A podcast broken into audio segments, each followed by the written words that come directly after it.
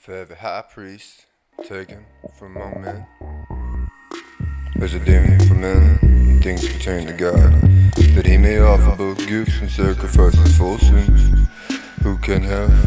compassion on the ignorant and on them that are out of the way? For that he himself also is compassed with infirmity, and by reason hereof he ah, has for the people, so also for himself to offer for sins. Unto himself, but he that is called of God, has was Aaron. So also Christ glorified not himself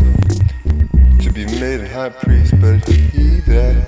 said unto him, Thou art my son, today have I begotten thee. As he saith also in another place, Thou art priest forever after the order of his flesh, when he had offered up prayers and supplications with strong crying and tears, unto him that was able to save him from death, and was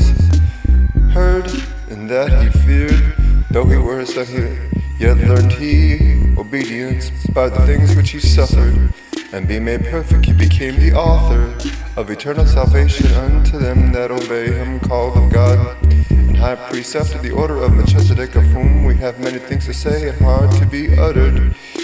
are dull of hearing, for when, for the time,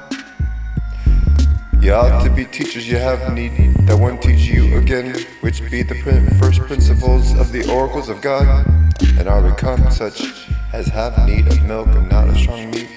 For everyone that uses milk is unskillful in the word of righteousness, for he is a baby.